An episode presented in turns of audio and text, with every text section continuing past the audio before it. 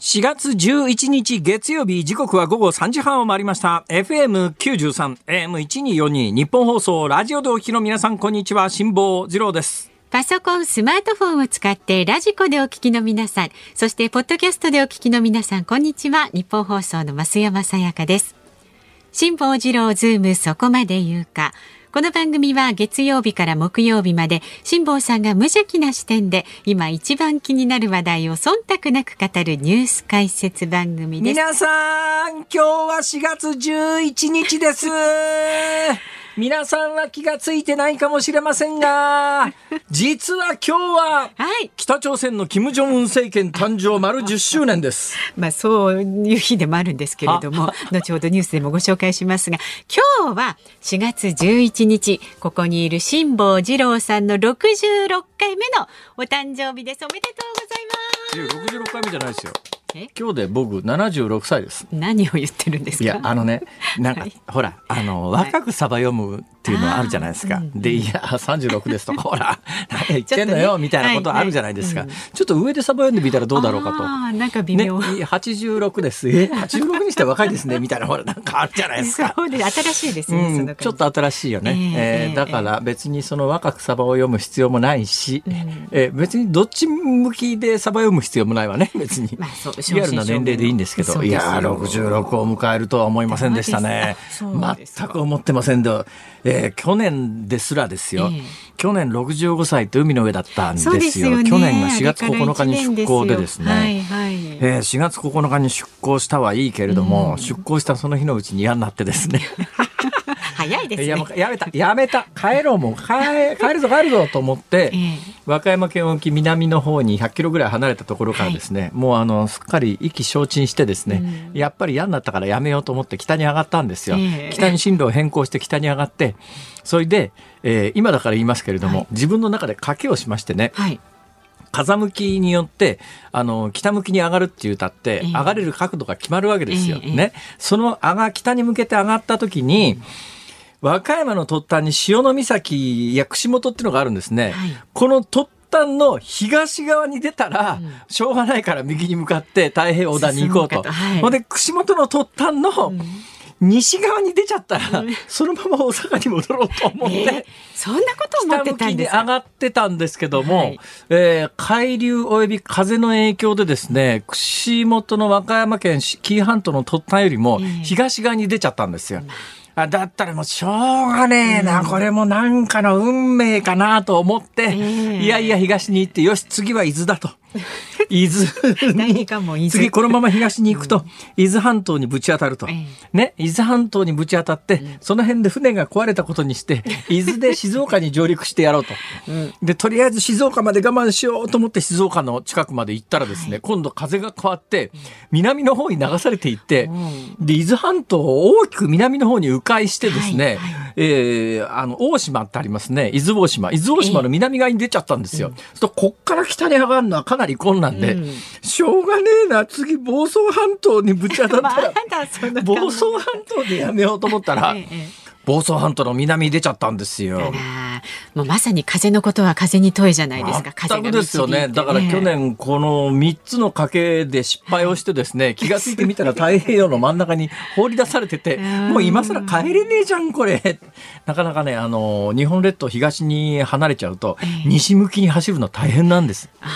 で最後日本に帰ってくる時には大きく南側を迂回してから北上しましたよね、はい、あれはできるんですよ南の方に迂回してから北上することはできるんだけど、えー、東の方に真東に向かっていった船がですね、えー、風の力だけで真西に向かって走るのはこれ緯度的に相当しんどいんです。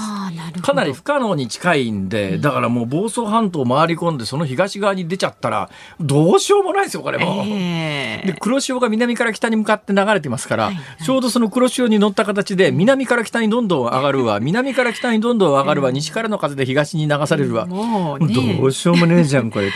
まあ諦め、まあ諦めたもうしょうがねえやそれが1年前の誕生日、うん、そ。それがちょうどちょう、そうですね、4月11日っていうのは、月曜日っていうのは、9日に出ましたよね。はい、で、9日の夜にすっかり嫌になって、うん、翌日日曜日1日かけて北に向かって上がってきて、うん、さあ4月11日誕生日運命の分かれ道で、串本の東に出るか西に出るかと思ったら東に出ちゃったんですよ、これが。あのかなり嫌だったんですけどね。帰りたかったんですけど。お家帰りたいとか思ったんですけど。海の上でも言ってたんですねあでももうこれだと帰れない。しょうがねえから行っちゃうかみたいな。そんな感じです。そこまでね、はい、吹っ切るのにね、そういうこと過程があったんですね。まあでもね、あのお誕生日メッセージもたくさんいただいてまして。恐縮です。横浜市のゴンゴンさんは、ね、気を使うなら金使い。あ違うか。すみません。どうも本当にありがとうございます。辛、坊、さん4月11日お誕生日おめでとうございます。実は私も辛坊さんと同じ誕生日なんですがそうなんですか、ね、おめでとうございますえー、辛坊さんは今日のバースデーディナーに何を召し上がる予定ですか？今日の夕食の参考にさせてくださいわかりました。今日はもう決まっておりましてですね、はい、私あの冷凍庫にストックでですね、えー、鶏のヒレ肉というのが置いてあってですね、うん、この今日帰ったら鶏のヒレ肉を解凍して、はい、これをフライパンで焼いてですね、うん、えー、でキャベツは先週の残りがあって今日私あの後ろに大きなカバンを持っておりますでしょ、ええ、この大きなカバンの中に、うん、昨日ですね、はいまあ、この番組のリスナーの方はご存知だと思いますが、ええ、私あの亀岡の山中にですねちょっとして山小屋というのを持っておりまして、はい。はい、えー、バブルの頃にその、まあ、1980年代の後半に買って、うん、でしばらく住んでたことがあるんですが、え、今も廃屋と化しているところに事情があって今その物品を整理しに行かなくちゃいけなくて、昨日も朝から行ってたんですよ、昨日も朝から行ってたんですが、ちょうどその山小屋に上がっていくところの、うんえー、県道沿いのところにちょっとしたバス停のバスがこう展開するぐらいの広さの場所があるわけですよ。それがないとバスがひっくり返れないっていうところの隅っこの方の空き地にですね、えー、日曜朝市っていうのがあって地元の農家さんが、あのテント立てて、日曜日の朝に、うん、でまあ、そこはあのバスの展開場なんでかなり広い面積で平らな土地があるんで、隅っこの方が空いてるんですね、その隅っこの方に車止めてそのテントで地元産の農産物を買えるという、そういうのが日曜朝市っていうのがやってて、はいはい、昨日玉坂それ通りかかったら、はい、日曜朝市やってると思って車を止めて中にふらふらっと入ったら。きゅうりが1本50円でピーマンが1袋80円だったんですよ。あ。これ安いわと、うんうん、キャベツ1玉80円。ね。それで大量に買った野菜が私の今日の後ろのカバンに入ってるんです。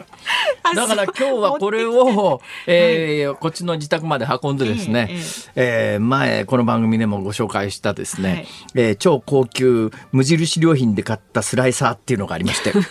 この超高級無印良品で買った、もうキレッキレの指の先まで切れちゃったっていうあのいきさつのあるスライサーで、キャベツをスライスしてですね、えー、でキウイはあのこの間ここのこの会社はいい会社ですね。ここの会社、はい、この間先々週かな？先週かな、えー、番組終わって帰ろうと思ったんですよ、ええ、そしたらその出たところにですね、うんうん、元関西支社の支社長さんっていうのが、うん。はい、関西支社の社長さんっていうのは長年私お世話になっておりまして、はい、この番組あの時々週1ぐらいいや各週1回ぐらい大阪出しっていうのがありますよね、はい、あの時にその関西支社長さんには世話になってるわけですよ、うんうん、でその関西支社長さんが、なんか去年か今年の人事異動で千葉かなんかの支局に変わられたということで、で、ね。うん、でその方がこのスタジオ出たところにいらっしゃって、うん、なんだろうなと思ったら 辛坊さん。ご陽気な、ね、方なんですよね。ちょっとこれと一緒に写真撮ってくださいって。言われて、はい、なんか手渡されて あげますって言われてありがとうございますって言って、写真撮ったんです、えでなんだろうなと思って家持って帰ってそれあげますって言うから、え分かりましたじゃあ持って帰りますって言って持って帰ったらですねなんとなんとえー、まあ、簡単に言うとどういう構造のものかというと、えー、A4 枚よりちょっと小さいぐらいの、はい。うん、ラップみたいなものの素材に、一面にですね、ぬかが塗ってあるんです。えええじゃないんですよ。ぬかが塗ってあるんです。そのぬかが塗ってあるんで、そのぬかが塗ってあるラップみたいなもので、きゅうりをぐるぐるっと巻くと、それ冷蔵庫に一晩入れとくと、ぬか漬けができるっていう。すごく便利じゃないですか。すごく便利なぬか床っていうのがもらって。売られてるものなんですかえ売られてるものなの売られてるもんだと思います。それで、それがあの、何回も、使い、使い回しができるって一回こっきりで捨てなくて大丈夫なんですね。だから肉系のものを使った時には一回で捨ててくださいね、なんだけど野菜、まあ、きゅうりであるとかナスであるとかっていうのはもったいないから、まあそれだけ取り出して水洗いをして、またもう一遍別のきゅうりを入れとくと何回か使えて、もう本当にちゃんとしたぬかですから、これ私やってみたんですけど、見事なぬか漬けが一晩でできるんですよ。きゅうりりの浅漬けが見事にできて、2日漬けとくと、古漬けみたいになってきてですね、ちょっと刻んで刻み生姜と一緒に醤油かけて食べるとむっちゃこれうまいんですよねこれが。というのが私の家の冷蔵庫に今あるんで、このきゅうり1本50円のやつを見た瞬間にこれだと思って。これにしよう。これだ。で今だからカバンの中にきゅうりが詰まってるんです。いやもう本当にお金かからない生活でいいですよね。そうなのよ。それにあの近所のスーパーの特売で、えー、なんか肉3点セットでいくらっていう時があるんですよ、うん、ね？一皿じゃなくて、はい、どれでもよりどり緑で、ね、その棚にある3つのお肉を組み合わせていくらっていう時に、あのヒレヒレ肉じゃねえや鶏の胸肉がすごく安く出てたんで、はい、鶏の胸肉買い占めてですね、うん、それが今冷凍庫に眠ってるんですが これを1個解凍して、えー、でこれは塩コショウで焼いて、うん、フライパンで焼いてでスライサーでキャベツスライスして、うん、でまああのきゅうりぬか漬けを作ってですね、まあ、ぬか漬け今日はすぐは無理だなだから明日になっちゃうな。ってなことでね、うん、えー、すごく私ね豊かな食生活を最近送ってるんです。まあ本当充実してますよね、はい、ツイッターなんかにもね上がってますんで。あの辛抱の旅でご覧いただけるとねお料理がねいろいろ出てますね。はいえ。ー、ということで何の話だった、はい、あれ？なんかそんな話をしようと思ったんじゃないんだけどな。なかわかんないですまあいいです。ええとにかくえ今日の夕食の参考やそういう話ですよ。そうです。だから今日えー、っと鶏のヒレ肉の焼いたの。フライパンあ胸肉、ごめんなさい鶏の胸肉のフライパン焼き、これです。じゃあ参考になさってください。これ圧倒的に低カロリーで高タンパクですから。ね、胸だとね。その上、うん、多分ね肉の中で一番安いと思うよ。ああ、お買い物上手なんだから。鶏の胸肉ってやつは。これが、あのパサパサで嫌いだっていう人いるんですよ。やっぱりね、もも肉なんかに比べて脂肪分が少ないですから。ね。いやでもねこれはね焼き方次第で。あそうですそうなんです。でそのまま焼くとね、分厚いもんだから火力たくさん使ってガスがもったいないんですよ。あれ焼く前にですね分厚いところにこう包丁を入れて。開いて面積を大きくしてだから面積を大きくして薄くするのが大切でそれに綺麗な焦げ目焦げ目をつけるためには今いいもんがいろいろありますね。あのふりかけ式の小麦粉っていうのはあるの知ってます？ああの片栗粉なんかもありますよね。片栗粉のシリーズと小麦粉のシリーズあります。ただ問題がありまして、はい、あれはグラムあたりで言うとむちゃ割割高なんですよ。だからあれは一点買ってなくなったら中身は詰め替えるという。これを振りかけて焼くと、綺麗な焦げ目ができますから。なるほどね。はい。で、肉は開いて、面積を広くして、薄くして焼くと、ガスが少なくて済みます。はい辛抱クッキングの時間でしたっていう感じになりますが、はい、今日今日私ねニュースで喋りたいこといっぱいあるから今日オープニング短くしようと思ったんです。十分長いんですけど。とっとと言ってください。じゃあ株と為替です。イラストと送っていただいた方ありがとうございました。これもね絵心ある方すごい上手な辛坊さんのねイラスト送っていただきましたぼやき純遭難時の写真だなこれは。でもえねすごい。お上手ですよ、ねまあいい、はいありがとうございました。では株と為替の値動きです。今日の東京株式市場日経平均株価反落ししました。先週の金曜日に比べまして164円28銭安い。2万6821円52銭でした。アメリカの金融政策に対する警戒感と12日に3月のアメリカ消費者物価指数の公表を控えていることもあって様子見ムードが強まりました。また為替相場は現在1ドル125円ちょうど付近で取引されています。さあ、ズームそこまで言うか。この後は週末から今日にかけてのニュースをチェックします、ズームフラッシュ。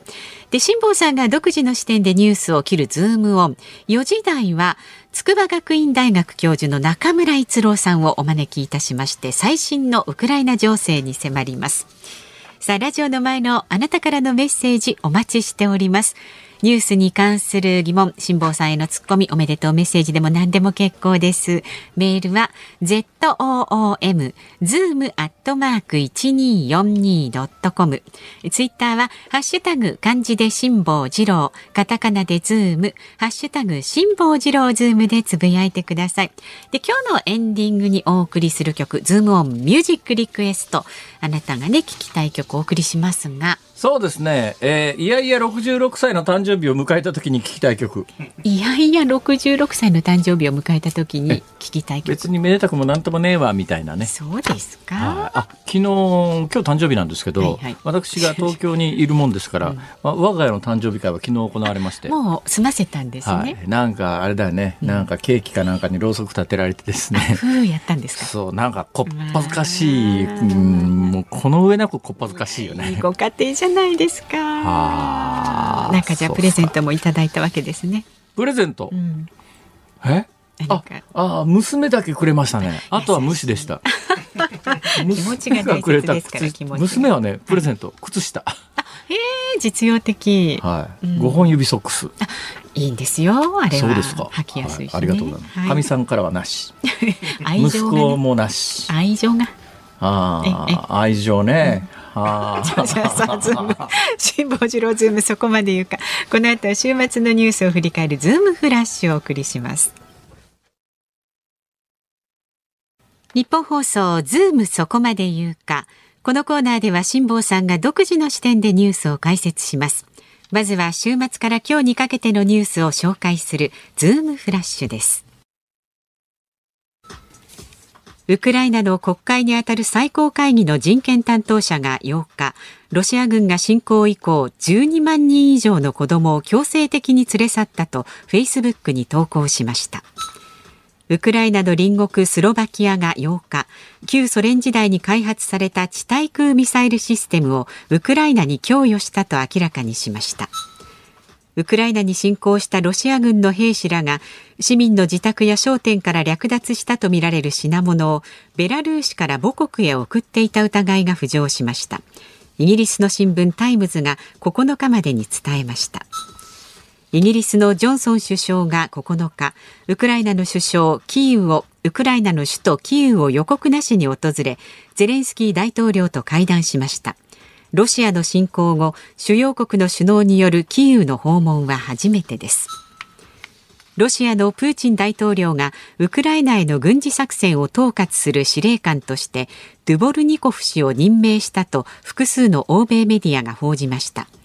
ドゥボルニコフ氏はシリアでアサド政権を支援する軍事作戦を指揮した際人口密集地周辺への爆撃で多くの民間人の死傷者を出したことで知られる人物です。ウクライナ当局が10日までにロシア軍が一時制圧したチョルノービリ原発の研究所から133個の放射性物質を略奪したと発表しました。ガソリン税の一部を減税するトリガー条項の発動について政府与党が当面先送りする方向で調整に入ったことが9日に分かりました。中国の衛生当局は10日新型コロナ対策のロックダウンを続けている上海市で空港検疫などを除き9日に2万4943人の新規感染者を確認したと発表しました。このうちおよそ96%の2万3937人が無症状だということです。北朝鮮では今日金正恩朝鮮労働党総書記が党のトップに就任してから10年を迎えました。15日には故キム・イルソン主席の生誕110年もありアメリカなどは核実験や弾道ミサイル発射などに警戒しています。テレビ番組を放送と同時にインターネットで流す同時配信が今日の夜から始まります。同時配信は日本テレビが去年10月に先行して始めていてこれで在京民放キー局5社が揃うことになります。はい、えー、ウクライナ関連のニュースはこの後4時台に、えー、中村逸郎さん、はい、あのお招きしてますんでね、えー、中村さんを交えていろいろ聞いてみようかなまあ一言解説しておくならばあのウクライナ当局がですねロシア軍が侵攻以来12万人以上の子どもを強制的に連れ去った。12万人ってどういう数字というとですね、はい、これ実際に12万人ってこれロシア側も認めてましてねどういうことかというと、ロシア側が認めてる数字はウクライナ側から65万8000人以上が避難したと発表してます。うち12万人が子供だと説明してます。だからロシアは65万8000人がウクライナからやってきてそのうち12万人以上が子供だと。避難してるんだ、えー、だからロシア側の、まあ、申し立て言い方によると避難なんですが、はい、まあ、ウクライナ側から見りゃ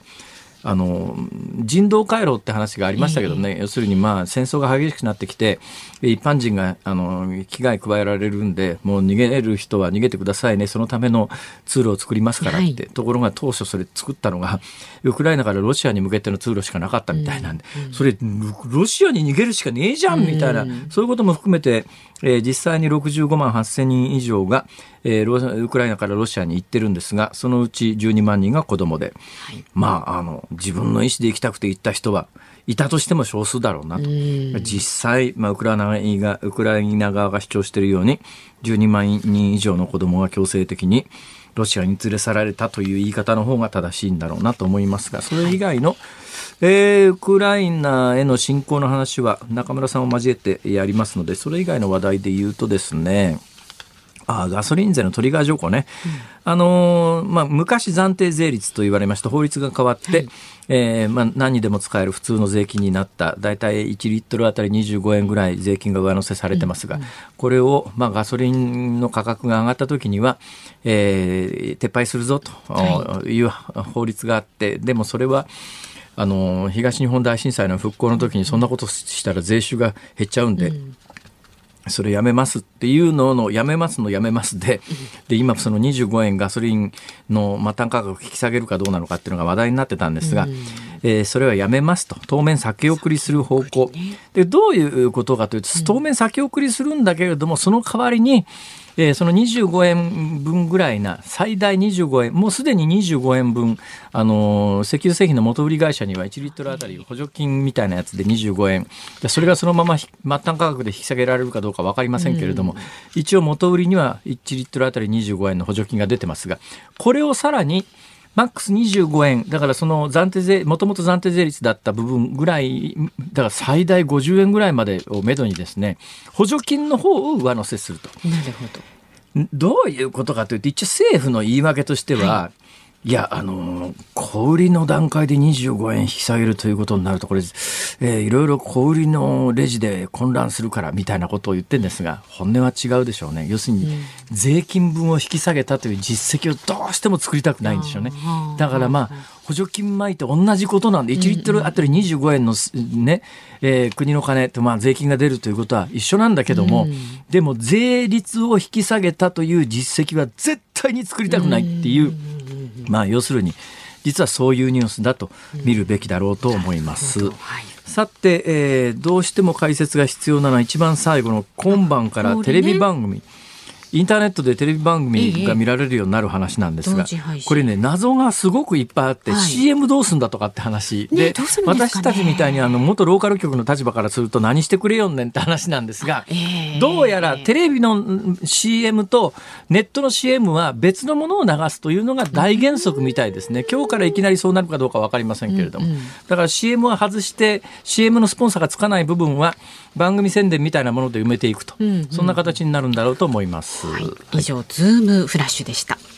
4月11日月曜日時刻は午後4時を回りました。ニッポン放送から辛坊治郎と。増山さやかでお送りしています。辛坊治郎ズームそこまで言うか。ここで番組からのお知らせです。来週月曜日からの辛坊治郎ズームそこまで言うかは与野党のキーマンが毎日登場。辛坊治郎永田町大横断スペシャルと題しまして各政党のキーマンが日替わりで生出演いたしますまあ、間もなく行われます参議院選挙の展望からウクライナ問題さらにはその時最も熱いトピックを大激論するということになっております。そうなんだ。人ごと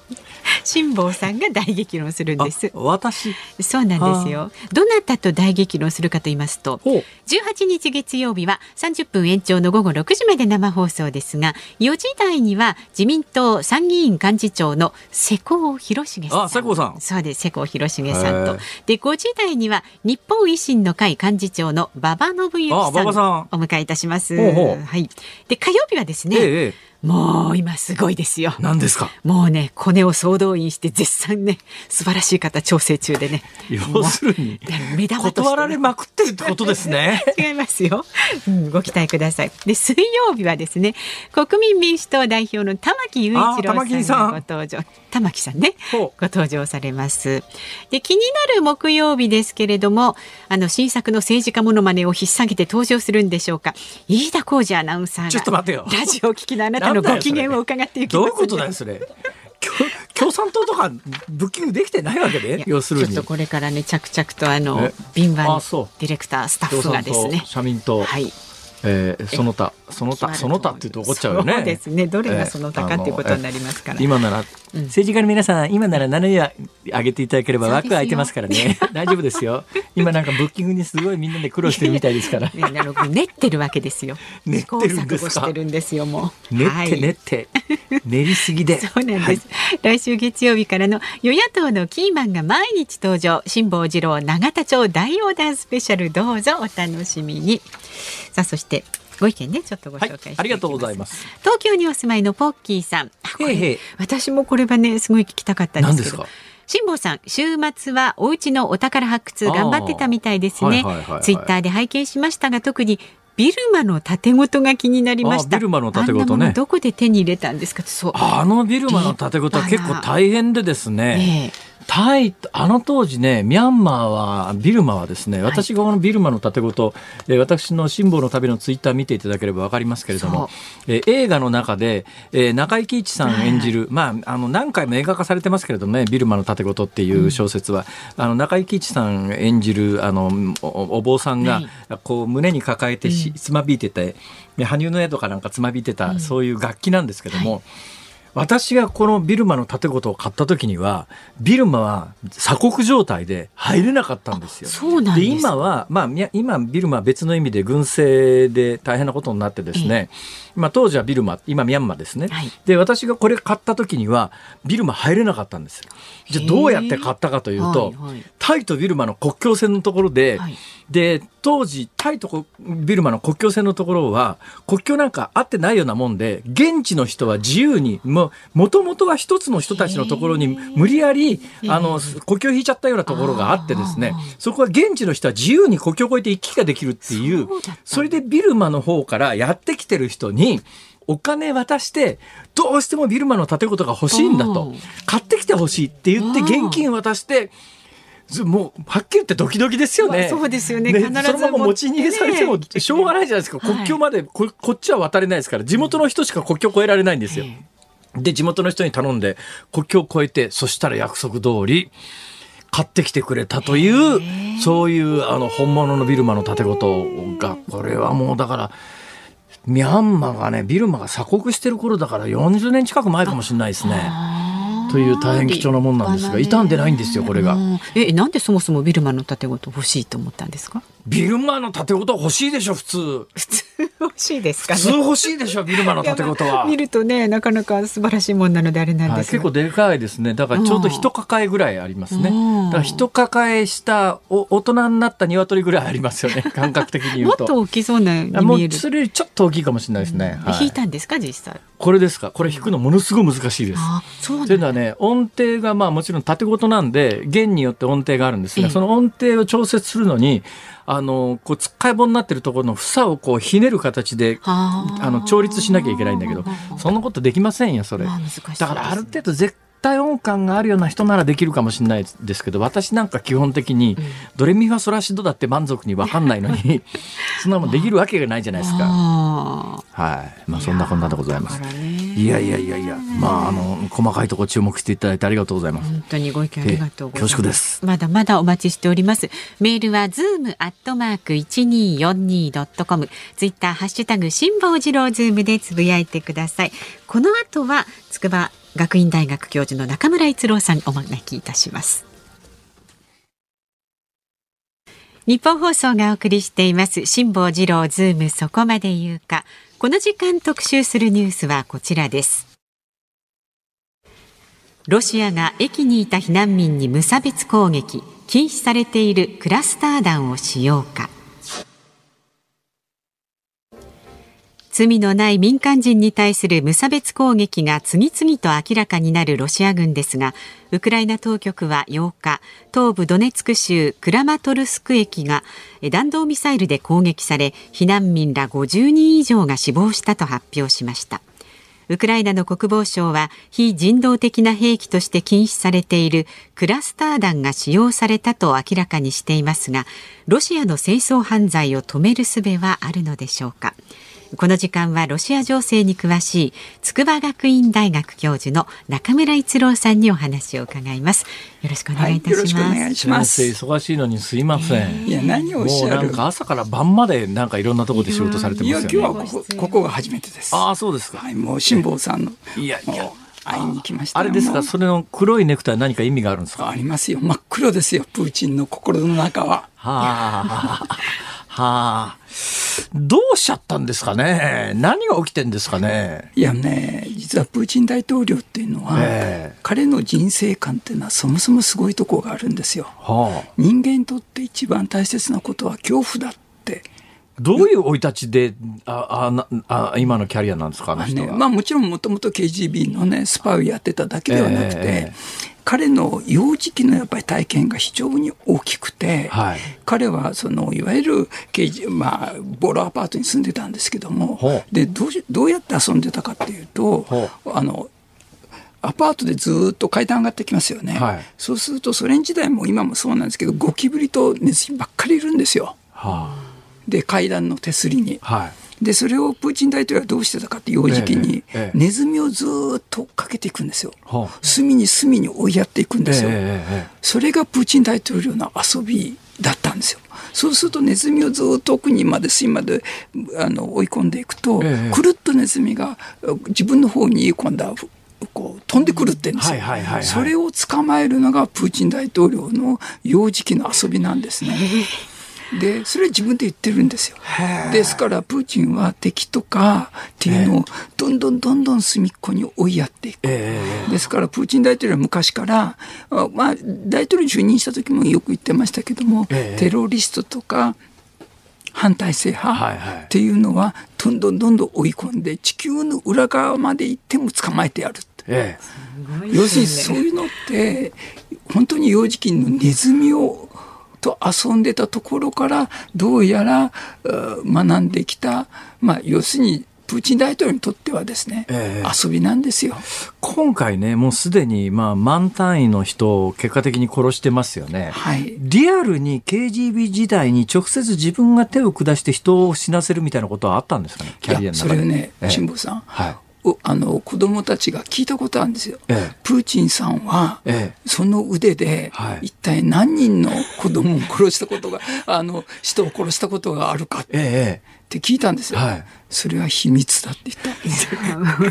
怖い。それはあるってことですかね。あるんでしょう。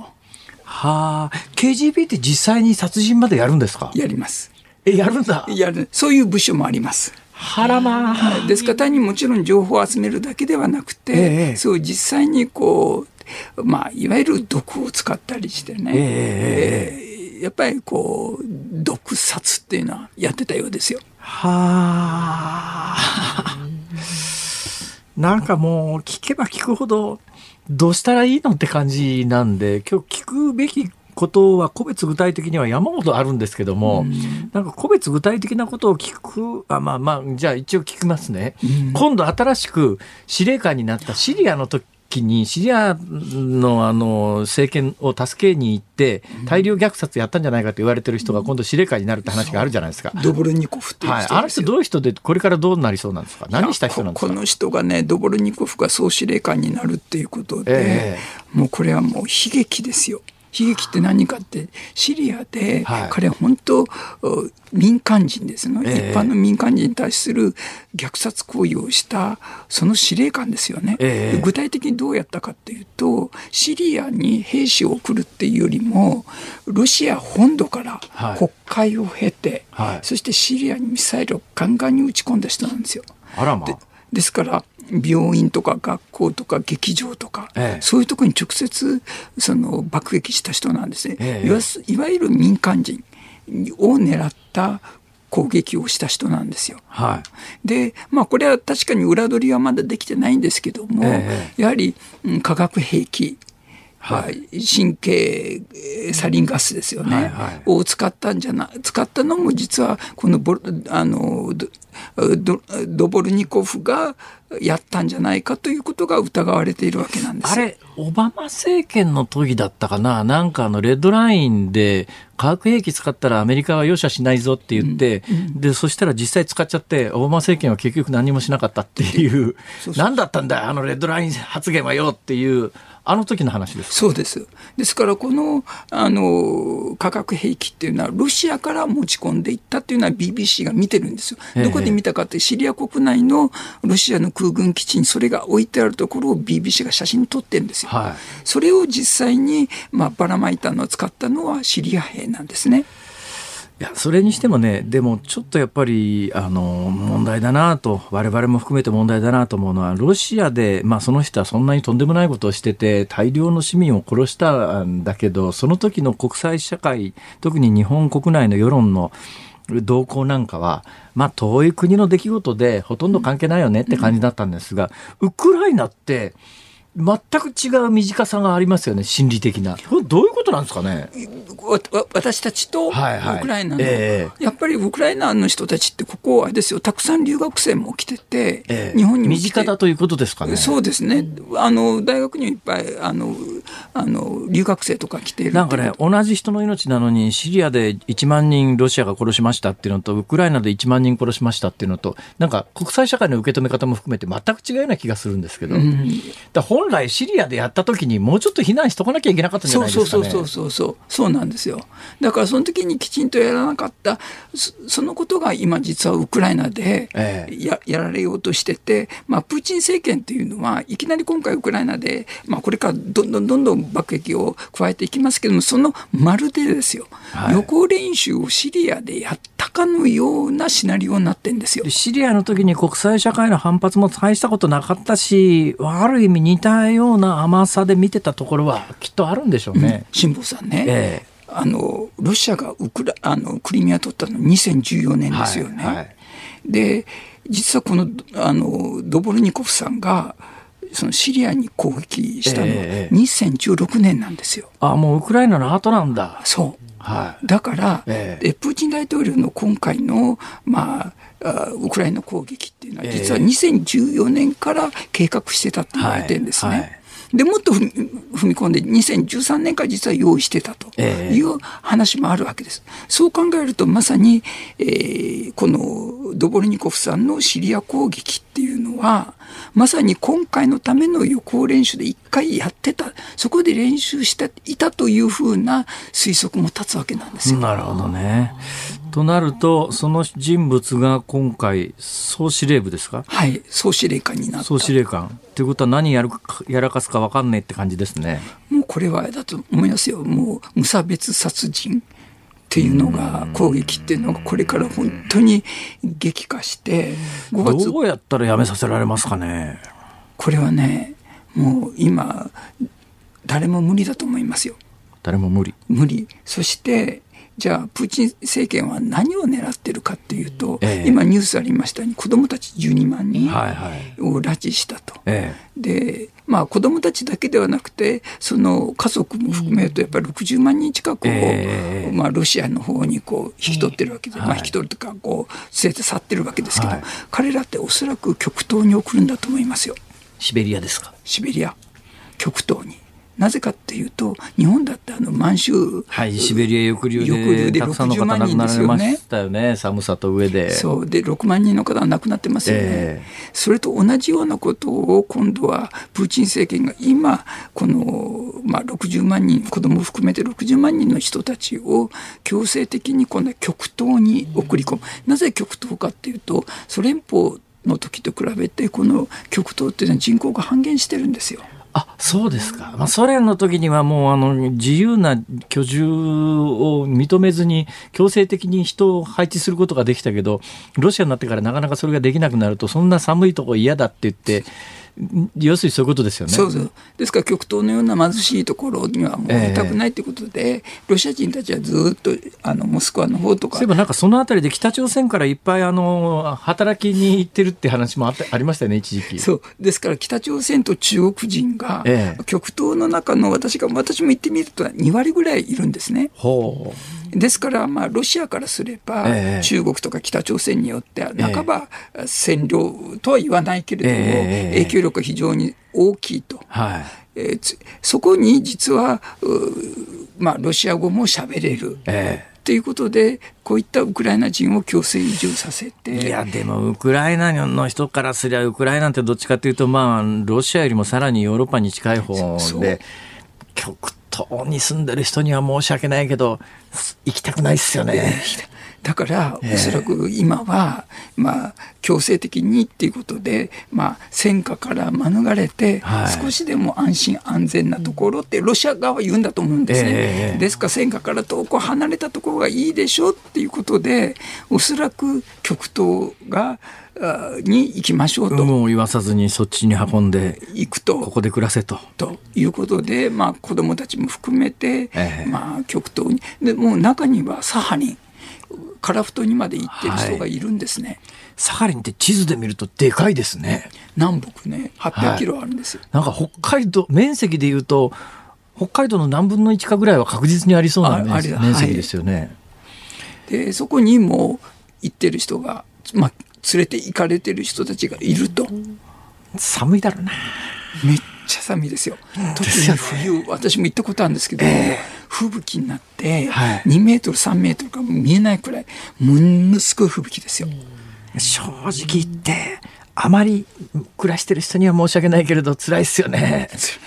あのね、5月9日に、あの、戦勝記念日ですか、対ナチスですか、はい、で、ここのとタイミングまでにプーチンは何らかの成果を得たいはずだってよく報道されてるじゃないですか。はい、5月9日ってそんなに重要な日なんですか？ロシアにとって一番のお祝いの日ですよ。はあ。何かというともちろんナチスに勝ったということも大きいんですけど、ええ、やっぱり春が春本格春が本当に本格的に到来した、うんこの時期なんですよ。日なんですよ。あなるほどね。それどんなになるかってね辛坊さん僕も経験あるんですけど、えー、その家を出る時にはこう森がね、何もなかったんですけど、えー、帰ってくると一斉に若葉がぶわーっと開くというか咲くんですよ。あそんなに劇的に気候が変わるんですか？春ってちょぼちょぼやってくんじゃなくて、一気に花が開くように森が出現するってこんな感じなんですよ。なるほどじゃあロシアの人にとってはものすごくインパクトのある日にウクライナを解放したとプーチンは言いたいと。言いたいわけですよ。ですからナチと勝った。今回ネオナチとしてプーチンが勝ったと。2つのお祝いをそこで一緒に祝いたいというところが、まあ、プーチン政権の思惑なんですね。となると5月9日に向けていわゆる東部での戦闘が激しくなるというあの見立ては正しいということですね。そうですねですから、今、えー、と先週ですけども、ペスコフ報道官が、大統領報道官が、ええ、その今の特別な軍事作戦はもうすぐ終わりますって言ったんですよ。はあ。というのは5月9日に向けて、まあ、大規模にやるということなんでしょうけども、ええ、ただ、じゃあ5月9日が過ぎたら、え、じゃあこれまでは特別な軍事作戦、5月9日以降は本格的な軍事作戦。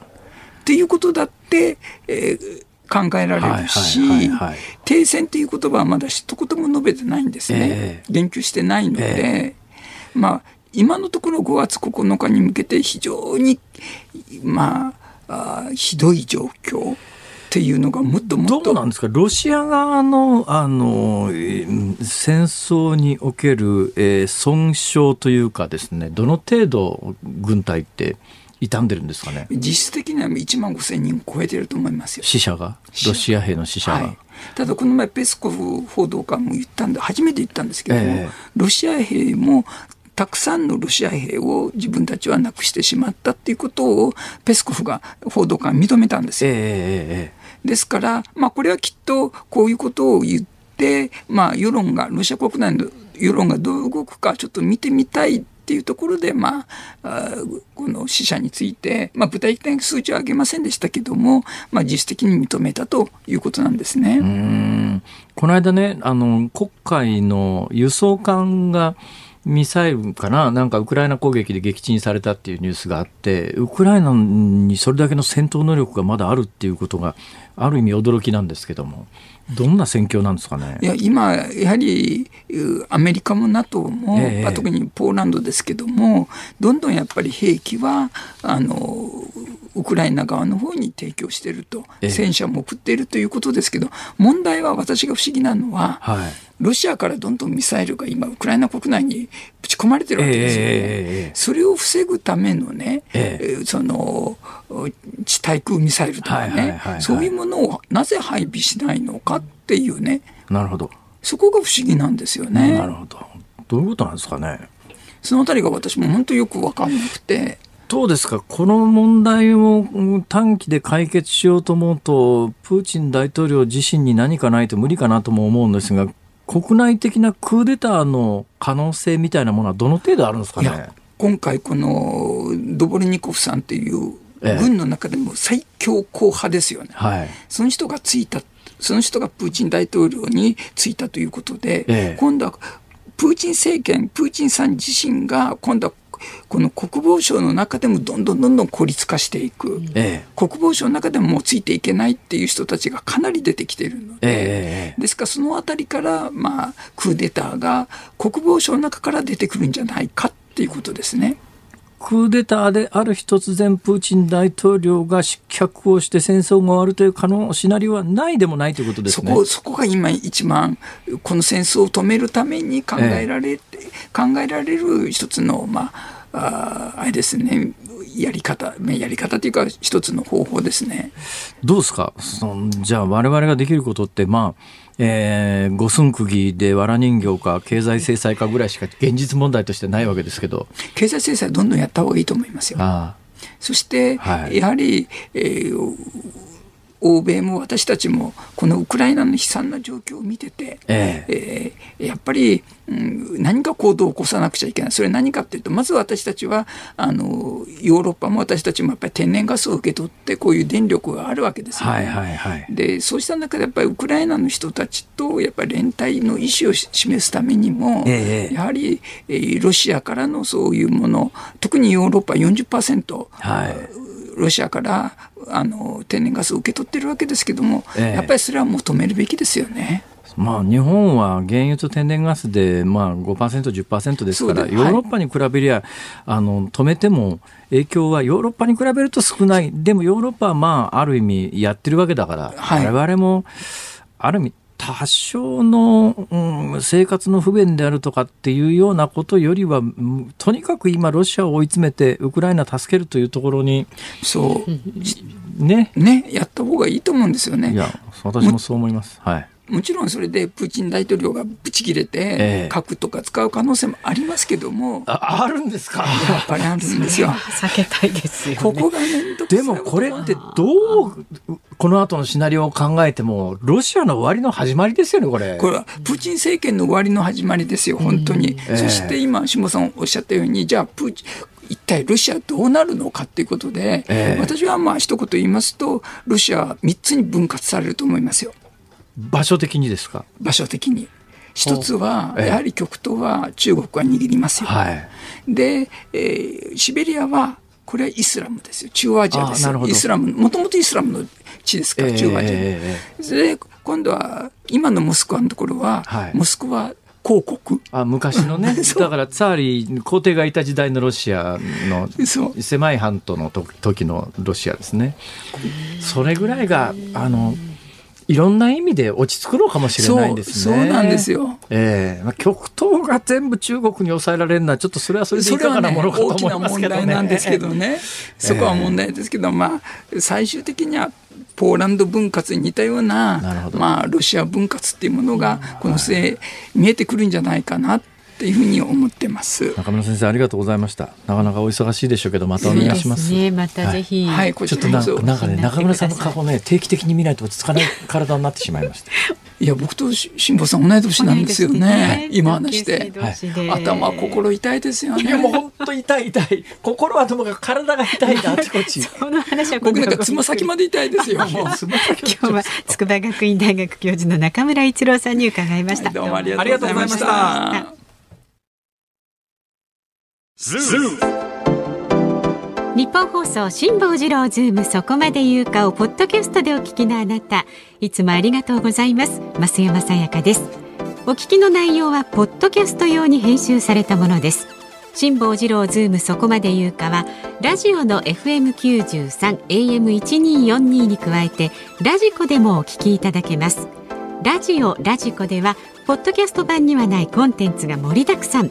アトムさん吉田由紀ちゃんの中継企画。さらに辛坊さんが夕刊富士の気になる記事を解説するコーナー。そして辛坊さんが聞きたい曲をお送りする。ズームオンミュージックリクエストなどポッドキャストでは聞けないあんなことやこんなことがいっぱいです。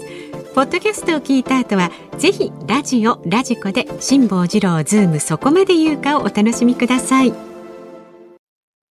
4月11日月曜日時刻は午後5時を回りました。こんにちは辛坊治郎です。こんにちはニッポン放送の増山さやかです。辛坊治郎ズームそこまで言うか。この時間はズームオンミュージックリクエストに寄せられたメールご紹介ありがとうございます。今日はね4月11日辛坊治郎さんの66回目の誕生日ということでズームオンミュージックリクエストのお題はいやいや66歳の誕生日を迎えた時に聞きたい曲です。ほいほい。東京都の花水木さん。まだ66歳なのに人生諦めないでください。辛坊さんにはまだまだ活躍してほしいのでこの曲をリクエストします。岡村孝子さん夢を諦めないで。ありがとうございます、ね、諦めないで。さあそして福島県いわき市から66歳あ66歳久美子さん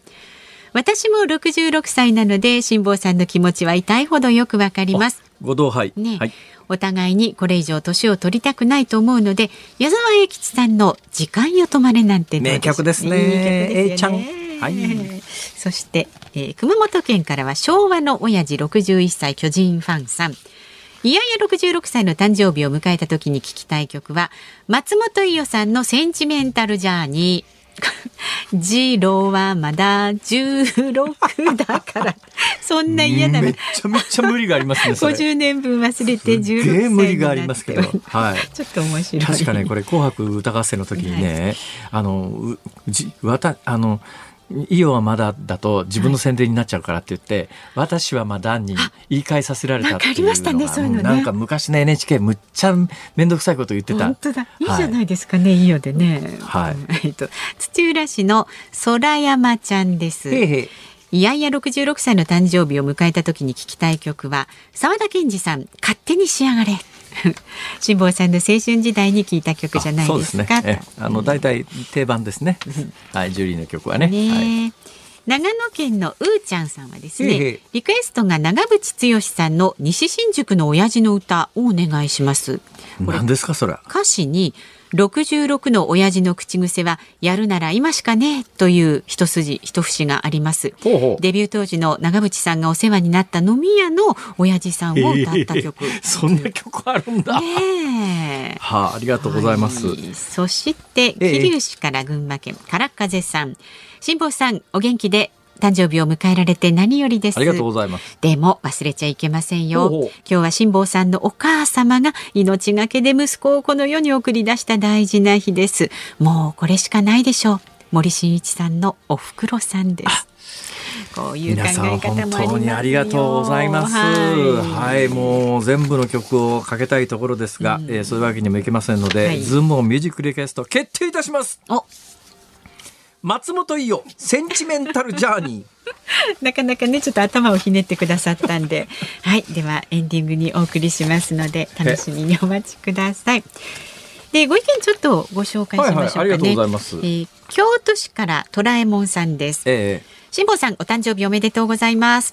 自分は土曜日4月9日にお誕生日を迎えて32になりました。おめでとうございます。30代になると40まであと何歳と計算し始めあまり嬉しくなくなってきました。いやまだ32でしょ。そうですよ。まだまだこれからそのうちもっと先までのね換算になりますから。本当にね65とか6になるとね体があちこち痛いんですよ。わかります、えー、わかります。わからないでしょう。痛くなりますよ、はい、ね、そんなんです、はい、それから品川区のギターの好きなおじさんよりさん、えーはい、ビルマの縦ごとの音合わせにつきまして楽器屋さんにチューニングメーターという機械がありますよなるほど。すごく簡単に誰にでもすぐ合わせられますのでぜひご利用ください。あまり高い値段ではありません。楽器をいろいろ楽しむのはこれから70歳80歳楽しくなります。そして番組で聞かせてください、ね、無理だわそれ。大体さチューニング、まあ、確かにね今ね、うん、すごく便利で、はい、チューニングなんかはスマホあるじゃないですか、うんうん、スマホにあのチューナーダウンロードすれば、うん、あの誰でももう本当に簡単に正確に合わせられるんですが、はいはいね、問題は、うん、問題はビルマの縦ごとはどうチューニングしていいんだかわからないっていう、そこですよね、大問題がある上に、はい。あのいろいろ調べたら、ビルマの縦ごとの中にもギターみたいに、あのネジみたいなやつがくりくり丸して、正確にチューニングできるやつもあるんですけど、私のやつはもっとクラシックのやつだから、あの糸をこう絞るみたいな形にしてすごくチューニングが難しいんです。だからあのつまみ回してチューニングで音取れるやつだったらまあ割と簡単なんですけどそれはまあ私も普通のチューナーは使ってますけどねウクレレやりますから、だけどそんなんでとてもじゃないけどビルマの竪琴のチューニングができまありがとうございます。情報はありがとうございます。だけど、でも何らかの形で演奏できるようにして、無理だわ。今年の目標にしたらどうですか？天地 ひっくり返っても無理だわ。栗にこ暮れにここでかなり才能がないと無理だと思いますね。あまあ音感とかいろいろねはい、いろいろご意見いただきました。ありがとうございます。え引き続きズームアットマーク一二四二ドットコムでお待ちしております。辛坊さんが独自の視点でニュースを解説するズームオン。今日最後に特集するのはこちらです。甲府市の殺人放火事件特定少年の名前を初めて公表。去年10月、山梨県甲府市で50代の夫婦が殺害され、自宅が全焼した事件で、甲府地検は先週金曜、殺人と殺人未遂、現住建造物等放火などの罪で、甲府市の19歳、遠藤裕樹被告を起訴しました。今月1日に施行された改正少年法で18歳と19歳の特定少年の起訴後の実名報道が可能となりましたが警察当局が氏名を公表したのは初めてです。えー、っと多分ねマスコミ各社はどの事件で最初にこれを適用するかで、えー、もうほぼというか完全横並びですよね。で、検察もおそらくこの事件ならどのメディアもためらいなく実名報道するだろうなっていう。まあ、2日殺し、2人殺して放火ですから。だからまあ、あの、えー、相当な凶悪事件なんで、これはもうあの実名にしても世論の反発は出ないし、メディアは一斉にこの事件はあの実名にするだろうなっていうのを見越してただしこの3月末までだったらこれは実名報道できないパターンなんですよ。で、ね。はい、ご存知のように4月から、えー、成人年齢がですね、まあ、民法が改正されて基本的には18歳で成人ということになったんですが、まあ、いくつかの法律で例えばまあギャンブルであるとか飲酒であるとか、えー、そういうことも含めて、えー、適用されてない18歳成人が適用されてないこともあって少年法もそうなんですね。だから少年法も議論があって18歳で19歳で少年かって話があってで18歳で成人ならまあ少年法の適用も18歳未満にする方が当然じゃないのっていう議論もあったんですが、うん、まあこれ、弁護士さんであるとかいろんな人たちの議論の末にですね、えー、特定少年というのが残りまして少年法上は20歳まで、20歳未満は少年と扱うと。はい、えー、ただし、今までと違うのは、今まではもう20歳未満の場合は少年法第61条っていうのがあって、少年の時、少年の時に犯した犯罪については本人が誰であるかを推し量るスイッチっていう、えー、変な言葉が法律用語であるんですが、はい。えー、スイッチすることができる報道をしてはならないと書いてあったんで、うんまあ、でも、これ罰則がないんでね、うん、今まででも一部週刊誌であるとか、もう本当にひどい凶悪事件の場合には、あのその少年法第61条、まあ、違反なんだけれども罰則がないということもあって、えー、報道するケースはありましたが、まあ、大手のメディアはほとんど報道してなかったんですが、えー、今回どういうふうに法律改正が行われるようになったかというとこの少年法第61条は残るんだけれどもえー、まあ、重大事件等で起訴された場合には、もう基本的に報道してもいいよっていう、そういう扱いになりました。はい、えー、で、これ、これね、刑事訴訟法上の基礎知識というのがまず必要なんですが、えー、何かやらかして逮捕されるとどうなるかっていうとですね、うんうんはい、自動的に4八って言って48時間は警察の取り調べをこれ受けます。はい、これ有無は言わさず 4, 4八っつって48時間警察で拘束されて、うんうん、えー、取り調べを受けちゃうんですよ。うんうん、でそのうちその次の日の24時間。だから3日目ですね、うん、4八48時間を過ぎた24時間の間に警察は、えー、釈放するかえー、身柄を含めて検察に送るかを決めなきゃいけないんです。で、まあ、あの、4八なんかやらかしてと捕まって、48時間で、もうあの、まあ、酔っ払いなんかのケース結構多いんですけども、まあ、まあ、釈放だわって言って釈放されるケースもありますけれども、えー多くの場合は検察に送られます、うん、で重大事件の場合は間違いなく送られます。で検察に送られるとここから検察の取り調べが始まってですね、はい、この検察の取り調べも、えー、一定日数決まってます、うん。まああの1週間2週間。これはあの犯罪によって最大確かね私の記憶で言うと25日まで拘束して、だから延長延長2回重ねると25日まで、えー、拘束して取り調べができる罪もあるんですが、通常はまあ10日間、プラス10日間っていうのが一般的な、あの扱いなんですけども、検察で取り調べを受けます。で、検察に送るよりも前に少年事件の場合は4八過ぎて次の24時間で少年事件の場合は検察に送るんじゃなくて家庭裁判所に送るんです。で、家庭裁判所に送られた場合でも、あの、あまりに凶悪な場合は、家庭裁判所の判断でもう一遍検察に送るっていう。戻しちゃう。まあ、戻すっていうか、これがですね、逆走っていう変な言葉があるんですよ。これがもう未だに私もね、本学部出身だけど慣れないんですけど、はい、逆に送るですね。うんうん、で通常は警察にと捕まると、その後検察に送られるんですが、はい、少年事件の場合は家庭裁判所に送られるんです。うん、で、あまりに凶悪な場合は家庭裁判所が自分のところで判断せずに、もう一遍検察に差し戻す。まあ、イメージで言うと差し戻すって感じですね。で、これを逆走って言うんですが、はい、そうすると通常の刑事事件のプロセスに乗るんですが、えこの段階では、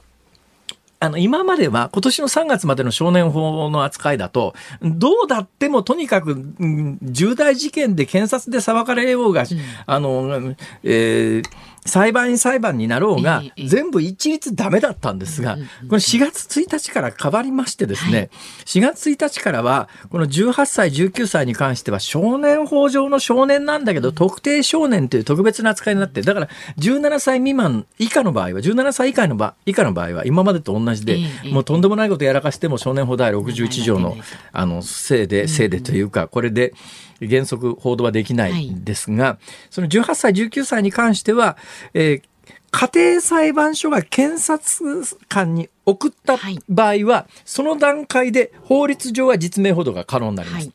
えー、ただですね、検察としては、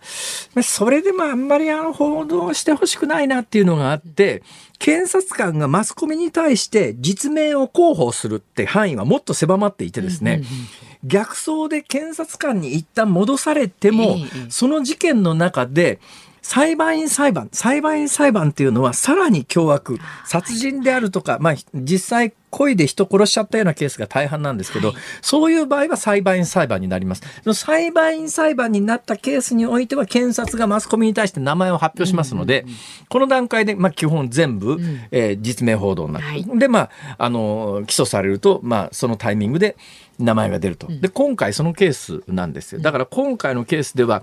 えー、実名になるケースの中でもう誰が考えても実名だよな、新しい法律制度の下ではっていうところで、一発目出してきたなっていう、うん、まあそんな印象ですね。うん、今後だから、えー、少年に関しても18歳、19歳に関しては、一定以上の脅迫犯罪の場合には実名報道されるというふうに、はい、はい、えー、いうふうに認識しておいた方がいいと思います。はい、ズームオンでした。お送りしたのは、えー、ラジオネーム昭和の親父61歳巨人ファンさんのリクエストで松本伊代センチメンタルジャーニー、はいえー、作詞湯川玲子作曲堤恭平。すごいんですね。堤恭平さんっぽい曲っちゃ堤恭平さんっぽい曲ですけど、うんうん、えー、一世を風靡しましたからね。私の記憶が正しくてですね、うんうん、今構成作家の安倍ちゃんから入った情報によると、はいはい NHK レッツゴーヤングでこの曲を歌う時自分の名前と年齢が歌詞に入っていると自分の PR になってしまうということで当時の NHK ではこのまま歌えなかったと松本伊代さんご本人が説明しているということで私もねこれはっきり記憶に残っておりまして。私はまだだったんで。イオはまだは、イオは2文字ですけど、うん、私はまだって歌おうと思うと3文字になるんですよね。これね。私はまだ16だから、すげえ違和感があったんで、むっちゃ覚えてたんですが、この時代って他にもありましてね、これもこの番組でも言及しましたけれども、あの、桃江ちゃんの、あの、緑の中を走っていく真っ赤なポルシェが真っ赤な車って、真っ赤な車って、なんだよ、それ。イメージ変わりますよ。NHK は芸術を何だと思ってんだと。今はね、そういうこと、ぶち壊しだね、それ。と NHK に怒ってみてもな。そうですよ。ということでございました。はい。ジーロはまだ 16だから無理があるよな。調査ば読んでますが。はい。お聞きの日本放送この後5時半からはショーアップナイタープレイボール。で明日の朝6時からは飯田浩二の OK 工事アップ。地政学戦略学者の奥山真司さんコメンテーターです。ウクライナ情勢とロシア、欧州そして日本の行く末を地政学で読み解きます。